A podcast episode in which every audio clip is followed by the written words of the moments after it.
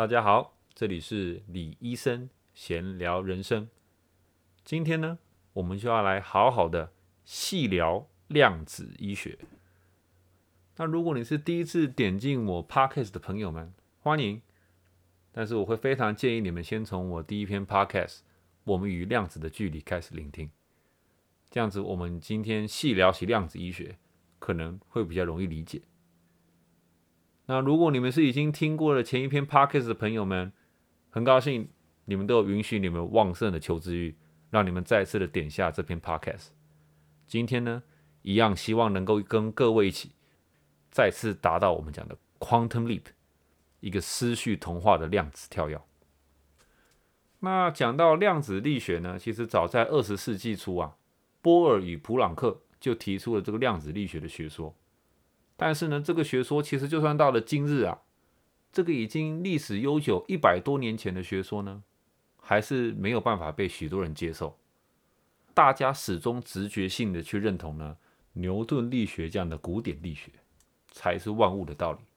才是科学的基础，因为你看得到、摸得到，这样子我们才叫做科学。那大家先了解“科学”两个字啊，其实只局限于你自己意识形态上对科学的定义。它本身是一个工具。那一个科学家呢，在做的事情就是尝试用不同的科学角度去解释我们周遭发生的事情。科学不应该是一个我们可以拿在手边。就忽略掉我们不了解现象的工具，说这不是科学哦，这是伪科学哦，这是泛科学。那像很多还相信地平说的人呢，他们就觉得地球是圆的，不科学啊。我把球丢出去，它怎么没有继续一直滚滚到底呢？那就算你问这些人说，那你看着太阳下山的时候呢，让他们看看日落的时候，太阳慢慢下降到海岸线之下，你问他们。这样子，地平说怎么解释这个现象呢？是太阳每天都会沉到水底的意思吗？那他只能用他的逻辑跟你说：你看海岸线不是平的吗？这还不够证明地缘说不是科学吗？地缘说不是不科学，是对他来讲，他的定义里面这三个字跟他了解的科学不一样，所以他的意识形态压根看不到，也听不到你想问他的问题。所以我们要非常小心我们看待科学的角度啊，因为很长我们根本就不知道我们所理解的科学已经成熟到可以解释世间所有万物运行的方式了吗？那我们先来聊聊牛顿力学，它是一个唯物主义的科学，它主张的是呢，世间上的所有万物都是物质交互作用所产生的结果，只有物质。才是真正存在的实体。当你问说，那牛顿力学怎么去诠释精神或者是意识呢？哦，精神与意识，那就是物质与物质交互作用产生的结果，就是你大脑里面的化学物质呢，与彼此作用后所产生的一个结果。嗯，那我们可以用牛顿力学来解释思绪、意识。或精神的运作方式吗？如果它也只是一个物质，它只是一个物质与物质交互作用产生的产物，那如果有真正可以回答这个问题的观众朋友们呢？麻烦你联系我，帮助我开拓我的视野。但是以我的个人理解呢，牛顿力学是没有办法去做解释的。那现在你们会问我，意识这个东西，它有它的法则吗？它真的有一个所谓的定律，可以去解释一个这么抽象的东西吗？那现在，请容许我跟在座的各位，好好来细谈一下这个量子医学的三大定律。在量子的世界里，这个世界的根本不是由一个没有生命的物质开始的，这个世界的根本全部都是由你的意识形态所开始的。那这量子的三大法则呢？主要是拿来形容意识它的运作方式。第一是所谓的不连续性，英文叫做 discontinuity。第二是无地域性或无地区性，英文是所谓的 non-locality。那第三个是一个等级制度的纠缠，又叫做 tangled hierarchy，有时候又叫做 circularity，一个环状性。那这三大定律呢，定义了量子纠缠的行为，也定义了人类意识形态的一个运作方式。那我们从第一点开始讲，不连续性 （discontinuity）。传统牛顿力学呢，想的是所有东西都要以一个累加的形式所增长。但是在量子医学上呢，意念的幅度是不局限于一个连续性的增长，它是可以以一个不连续性的方式去增幅的。我们以为一个东西从一到十，必须经过一到十中间全部的数字，但意念的增幅呢，是可以直接从一瞬间跳到十的。什么意思？我们上一篇讲到的 quantum leap，一个意识形态上的跳跃，就是一个不连续性的思绪跳跃。那举一点例子给大家。第一个用的例子是灵感上的跳跃。今天我相信大家都想要创作过一样东西。那如果今天我是个作家，我要写小说的时候呢，这个灵感的累积啊，不是一个连续性的增长，它是一个不连续的跳跃。意思就是说，我每天呢，如果固定说我要花三小时的时间坐在书桌前面思考，就算过了一个礼拜，过了一个月，非常有可能我的纸张还是完全空白的，因为我真的不知道要写什么。但很可能在某一天呢，我睡眼惺忪的醒来，泡咖啡的同时，突然文思隽涌啊，我马上就写了四十页的小说啊。这就是一个在意识上灵感。它不连续的增幅跳跃，在那么刹那的一瞬间呢，我的脑中从没有半个文字，瞬间跳到了四十页的精彩小说。再举另外一个例子，很多时候你在听老师上数学课，听老师讲了二十多分钟，你赶着在老师拿起板擦前抄下全部的东西，辛苦的做着笔记，图文并茂，但是你毫无头绪，一个字一个字你都有听到。一个字一个字的，你也都有听懂，但是你把字全部放在一起呢，你就是搞不懂老师到底在讲什么。是谁跟我说有快乐学习这个东西啊？但是可能在某一个瞬间呢，你突然当头棒喝，你突然瞬间可以理解老师过去二十分钟到底要讲的是什么东西啊？甚至呢，在这一个瞬间，你还顺便了解了这个老师接下来二十分钟。他想讲的是什么东西啊？你甚至连笔记都不用做，你突然就通了。你已经可以跟老师说：“我想去上个厕所。”然后直接在厕所混到下课。我已经不用回去上课了。这种意识形态的体悟，也是一个不连续的跳跃。你在一瞬间呢，就全部都懂了。所以量子力学讲的这个不连续性，在这边形容的就是我们的意识呢是有办法做到这样。不连续性的跳跃，一个不连续性的增幅。第二，无地域性或者无地区性 （non-locality）。locality 就是 local 的意思，就是地点。这讲的就是我们没有办法实体的标示出来意念到底在哪里。它可以存在一个没有时间与空间的一个地方。哇，这是什么意思？举几个例子。今天大家还记得上一次考试的时候是什么时候吗？不管是个重要的国考，或者随便的一个小考，同学们在老师发考卷之前呢，彼此看来看去，非常的紧张。考卷发下来之后呢，当每一个同学看完第一题的瞬间呢，每个人的意识都不在教室里面，每个人盯着考卷上的文字，但没有一个人的意识形态。是待在当下那个时间或空间的。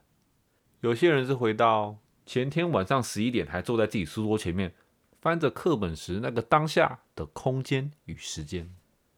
有些人可能是在两个礼拜以前，努力的用笔记记下老师在黑板上说：“这个老师考试一定考哦。”我们现在就来看谁之后会答错哦。那个时候的空间与时间。每个人的意识呢，都是在一个 non-local 的空间，一个跨越当下时间与当下空间的地方，一个无地域、无地区性的空间。我们的意识有办法做到这一点。再举另外一个例子，梦境。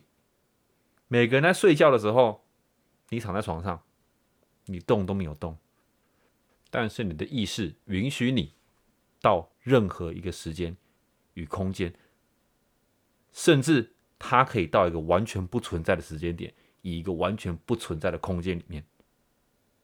那我们的梦境就是存在于这个无地域性、无地区性的空间，因为意识的跳跃。它并不局限于一个实体标记的位置，它可以在任何地方、任何时间的任何地方。意识形态如果在一个 non-local，在一个无地域性的地方，它会影响到我们的身体吗？还是它就只是理论上存在这个无地域性的空间，跟我的身体其实没有什么关联呢？几年前，我与几位医生朋友到柬埔寨义诊的时候呢。我们遇到了一个这样的情况，有一个八九岁的柬埔寨小男孩来义诊的时候呢，这个小男生告诉翻译，翻译跟我说，这个小男生左边膝盖痛，可是这个小男生呢，不要说左边膝盖，他完全没有左脚，他左边的整只腿都截肢了，因为他不小心踩到一个未爆的地雷，非常的悲伤，但他也其实不以为意。就只是笑笑的跟翻译说：“我的左边膝盖会痛，而且有时候会痒痒的。”大家可能都有听过这种情况，是所谓的幻痛 （phantom pain）。这个小男孩在一个截肢大腿以下膝盖的地方感觉得到痛，你要怎么去治疗他？你连摸都摸不到，但是他的意识就是感觉到这个痛觉。那大家要先了解。幻痛并不是一个神经问题，至少很多时候不是。很多人尝试去做神经的麻醉、神经的治疗，影响不到这个幻痛的感觉，反而要用一些比较抽象的疗法，比如说镜面疗法，在两腿之间摆上一面镜子。那多半有幻痛的病患呢，在镜子里面看到了原本没有左脚的地方，反而出现了一只左脚。他在意识形态上就比较有办法去尝试连接到这个无地域性的痛大概是在哪里。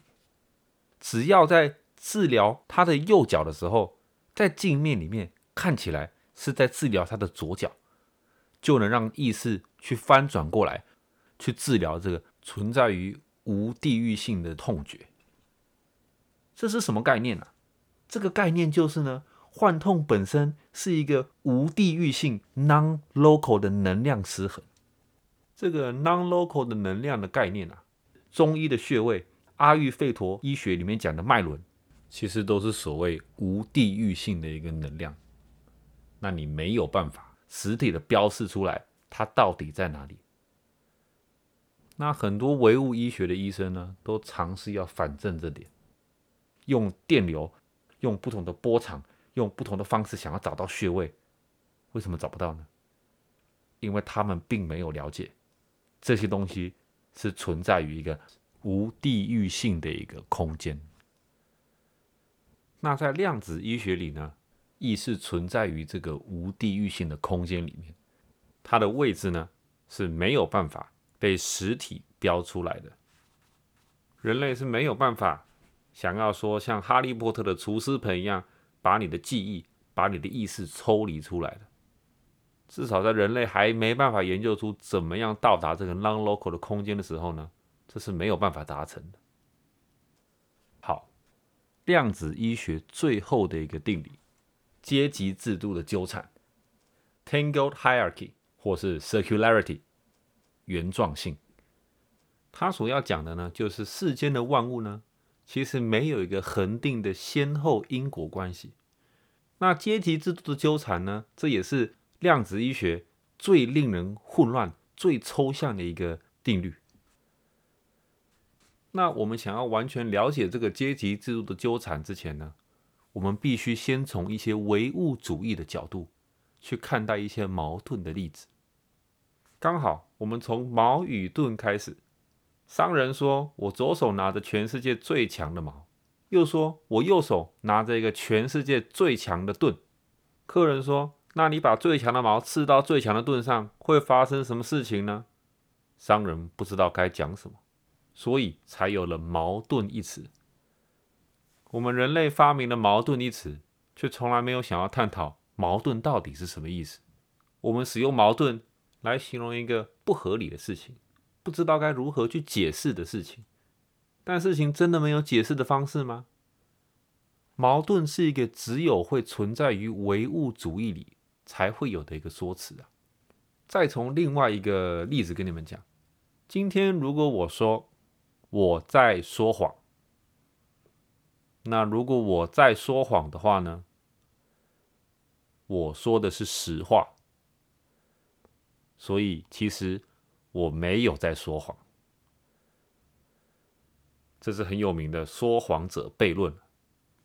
那悖论一词呢，英文叫 paradox，是源自于希腊语，形容的是奇怪的、无法预测的事情。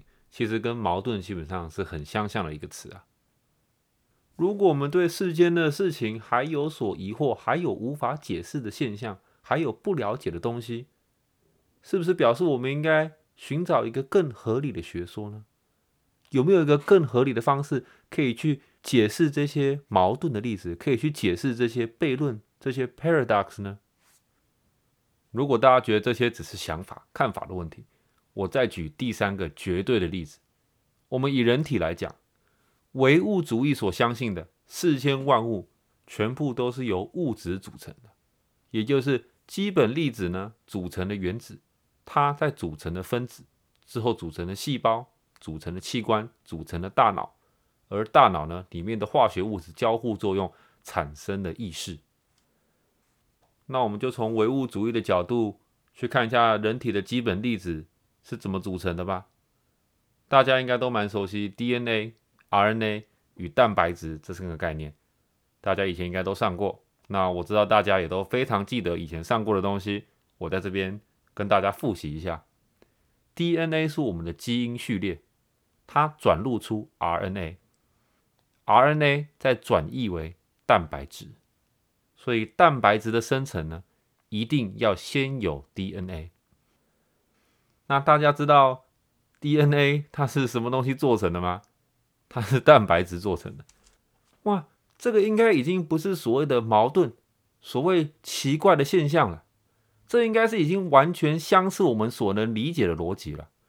如果你觉得啊，事情一定要有个先后顺序，这样的想法呢，DNA 跟蛋白质这个是绝对无解的。没有 DNA，你怎么转换成蛋白质？哎，可是没有蛋白质，我是怎么做出 DNA 的呢？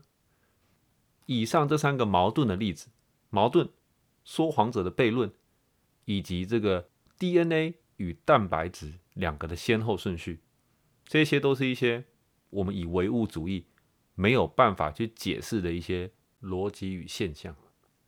好，那现在呢，请容许我跟大家稍微解释一下量子力学呢是怎么去解释以上的逻辑。在量子的世界里面，它跟唯物主义所相信不同的地方呢，就是这个世界的根本。不是物质，这个世界的根本是你的主观意识形态。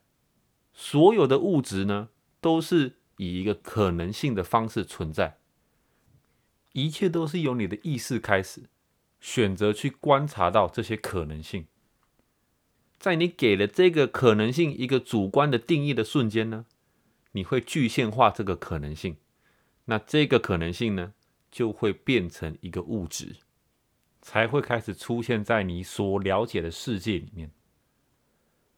换句话说，如果你的意识呢一直没有去定义这些可能性的时候呢，这些东西是不会以一个物质形态出现在你的意识里的。不管是一个人、一句话、一首歌、一张纸，在你没有用你的主观意识去观察、去定义它们之前呢？它们只是一个可能性，它们不会被具象化成为一个物质，它们并不会出现在你所认知的这个世界里。很抽象，我了解。让我在这边给大家几个比较实际的例子。今天你在 party 上跟朋友聊着天，聊着聊着，这个朋友突然说：“哎，这首歌是周杰伦的歌。”哎，在这一个瞬间，你的主观意识才开始观察到，你一直在听到这两分钟的音频。就算你以前有听过这首歌，你也知道这首歌，但在你朋友提点你那个瞬间之前呢，在你的意识里，这首歌是不存在的。这段音频原本只是个可能性，但是在你朋友叫你注意他时，你的主观意识观察了这个音频之后呢，它才具现化了，变成了一首歌，才开始出现在你所认知这个世界里。如果你的朋友没有指出这一点，你永远不会知道，在这个 party 上他有播过周杰伦的歌。那这一段音讯，就算你脑袋有听到。它并没有存在你的世界里，这是一个完全没有发生的事情，因为你的意识并没有观察到它。第二个例子，你现在聚精会神的尝试了解我在讲这一段 podcast 到底在讲什么，直到我现在提点你了，你才看到过去几十分钟一直摆在你眼睛正前面的东西，你现在才看到它，不管它是荧幕、手机、瓶子。卫生纸盒还是任何东西，这些东西在过去的几十分钟里一直在你的视觉里面，一直摆在你前面。但是因为你的主观意识呢，没有去注意它，没有去观察到它，这些东西刚刚只是一个可能性。直到我现在叫你们去注意，你们才看到，你们才定义了这些东西，这些东西才是一个物质，在你的意识里，这些才是以物质的形态出现。到了现在。在我叫你注意你的呼吸之前呢，你完全没有发现你自己在呼吸。那现在所有人你都发现你在呼吸了，但是一切是由你的主观意识选择去观察到、注意到的时候呢，你在呼吸这件事情，你给了它一个定义，它才从可能性变成了一个物质、一个行为、一句话、一首歌。那我们尝试用这个概念。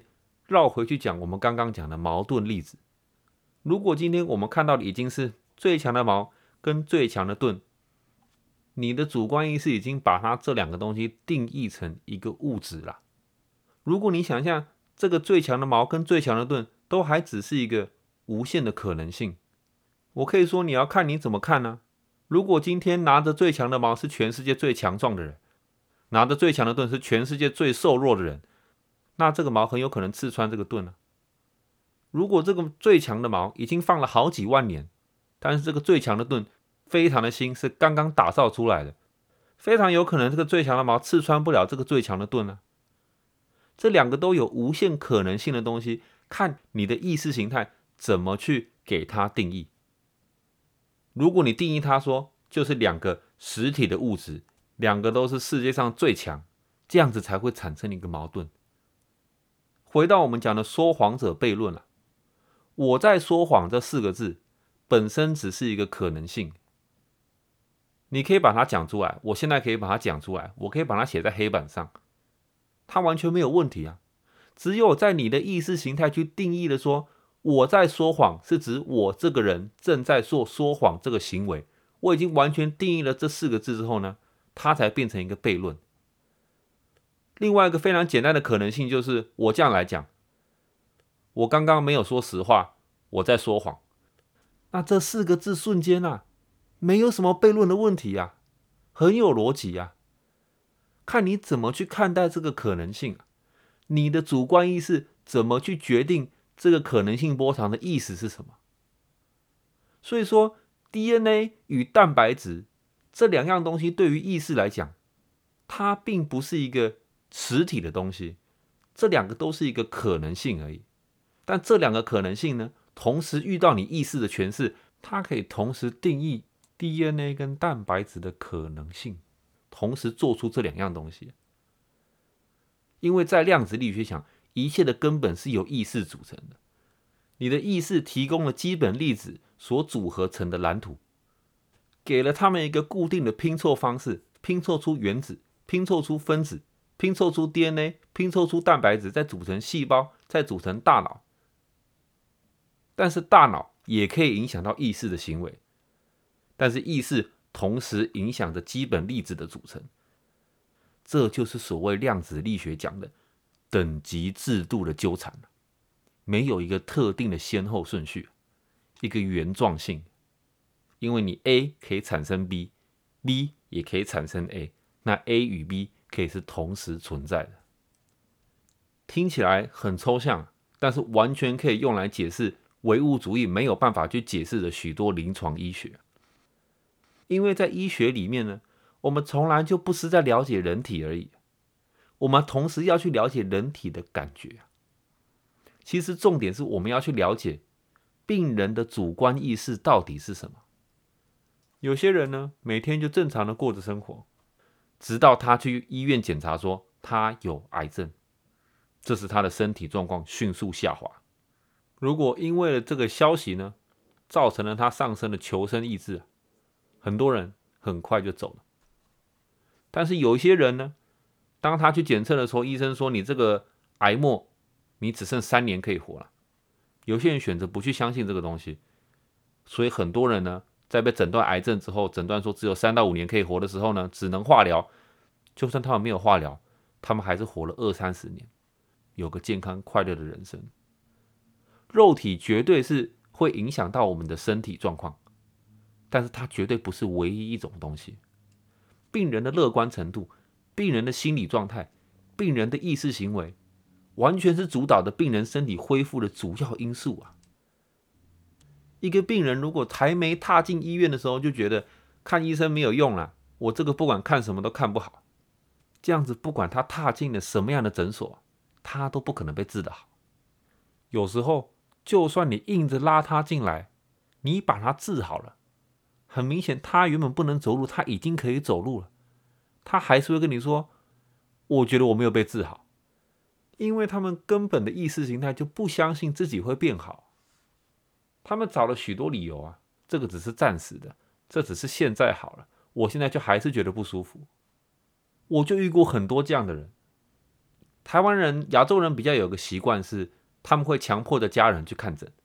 所以我在加州的时候呢，常常遇到一些病人，他们把他们的家人带到呃我的诊所里面，坐下来之后呢，这些人愁眉苦脸的跟我讲说，我也没什么问题啦，还好啦。结果他的家人马上说：“哦不不不不不，他平常有头痛的问题啊，他平常睡不好啊，而且你不是还说你有时候会腰痛吗？”这时候这个病人说：“啊，很正常啦，这些都很正常啦，年纪到了都会这样。”哎，这个病人才三十出头。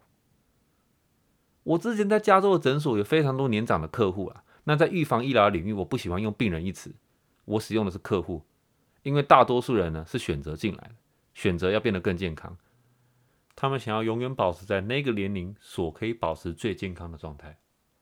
那不管在我的诊所里面遇到五十岁、六十岁、七十岁、八十岁，甚至到最年长有个九十八岁的客户呢，没有一个人会去说我年纪到了，所以头痛、腰痛、睡不好都很正常。每个人生理与心理的不适，只要让你不舒服，只要影响到你的生活，没有一样该是正常的事情啊。这是每个人都应该要对自己身体有的期许，对健康应该有的观念啊。没有任何的不适与不舒服，应该是正常的。因为当你觉得你的病痛、你的问题、你生活中的困难是很正常的时候呢，你会忽略到这个问题，你已经给他一个定义，你没有容许它是一个可能性，一个可能会被治愈的可能性，所以你自己并不会想方式去解决。未来的医疗发展方向呢，绝对是会慢慢的、慢慢的往这个非物质的方向移动。尽管大多数的医疗行业人士呢，不想去接受这个概念，医疗绝对会越来越靠近了解病人意识形态上的发展，这是一个我非常肯定可以去断言的一件事情啊。会不会在我们这一代发生，我不敢讲，但是一定会往这个方向走。大家想一下，如果人类真的只是绝对的肉体，我们现在的药物科技如此先进，很多药物它已经可以完全锁定你身体内部独一无二的痛觉神经受体，去截断这些讯号，来让你感觉不到疼痛。这是完全的物理啊！但是事实上呢，再先进的药物，永远都会有一大群患者，不管吃再多，他们的疼痛感觉都完全没有办法减轻。我相信在座的各位一定也会有一模一样的情况，你们试过好几种不同的止痛药，没有一种有用，或者是你终于找到有一种有用的，不一定。但是这个我们可以很清楚的了解，人体绝对不只是一团物质的肉体。很多人现在会不能接受说，量子这样子听起来那么简单，我只要改变我自己的主观意识，我就可以去改变我的现实吗？我可以操控我的自由意识，我就改变我的病痛，改变我的生活问题吗？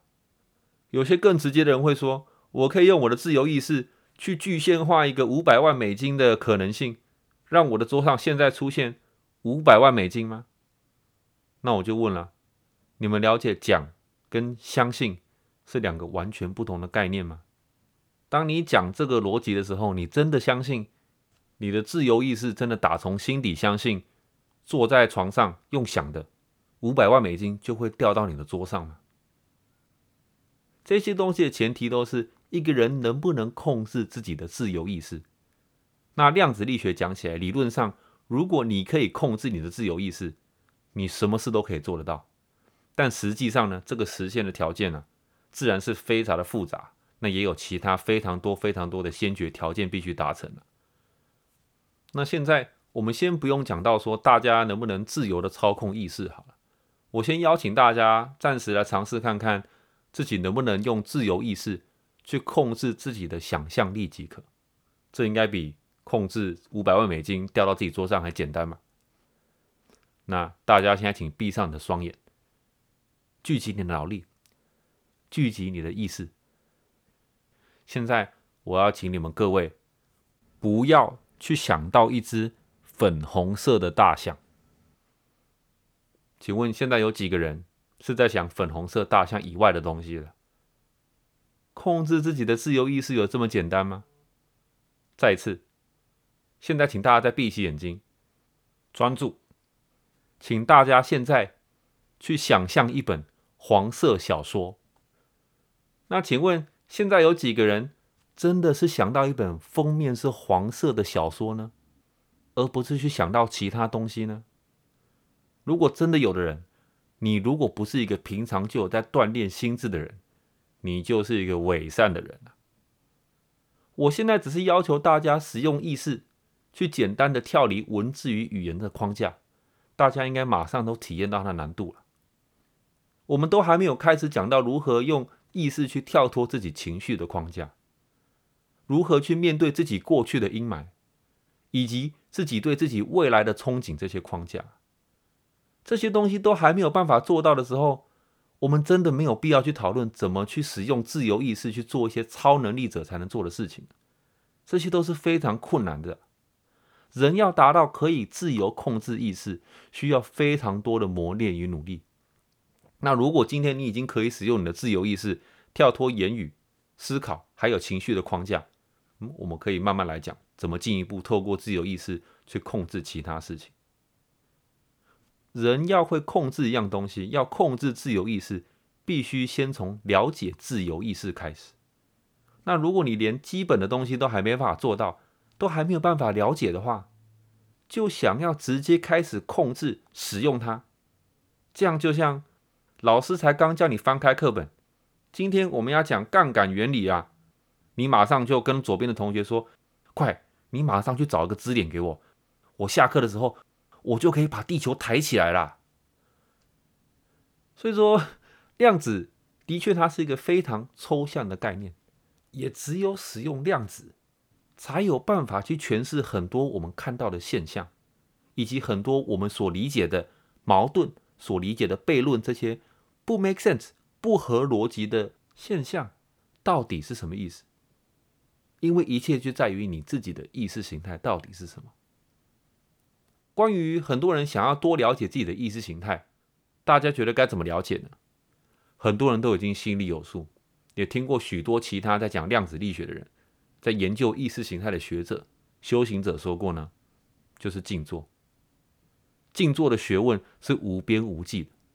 有在静坐的人，你也应该都会了解静坐的体悟啊，基本上是没有办法与没有静坐过的人分享，因为它真的非常深奥。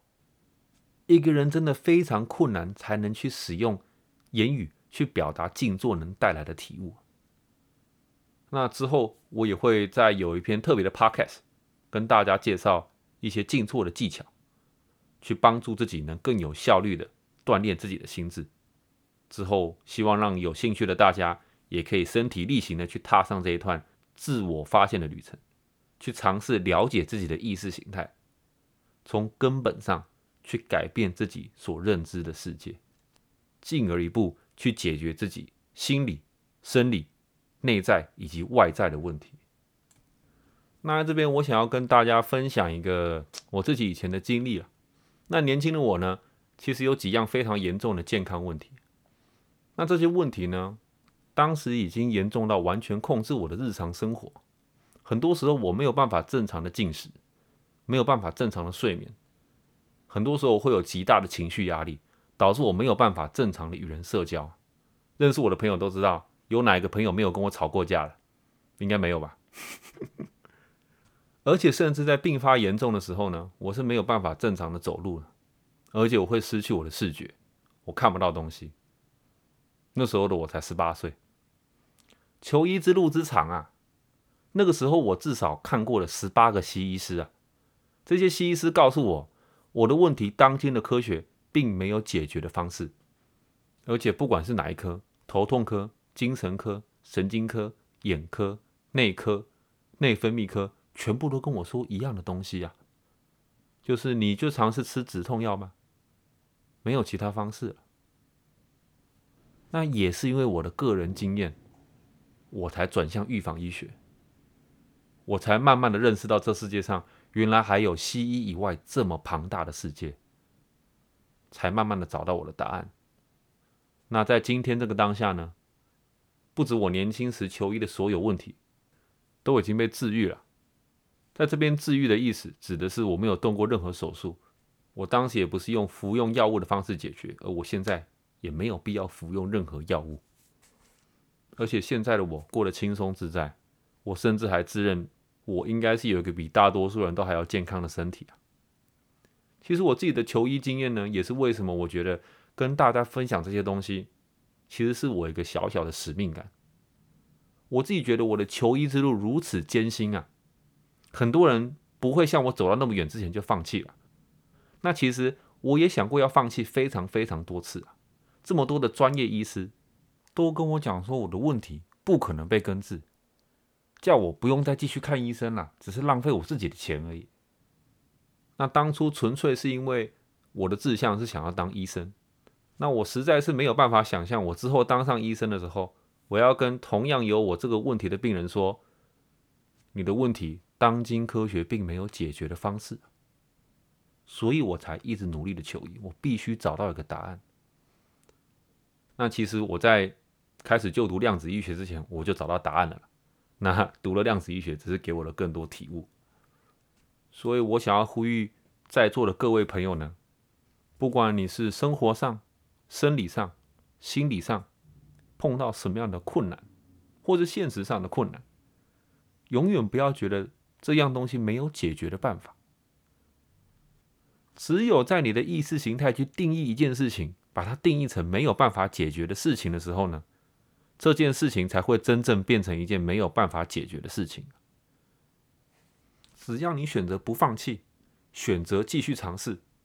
选择努力达到，努力去解决你的问题。我相信这样子，世界上是没有任何一件事情是你没有办法解决的。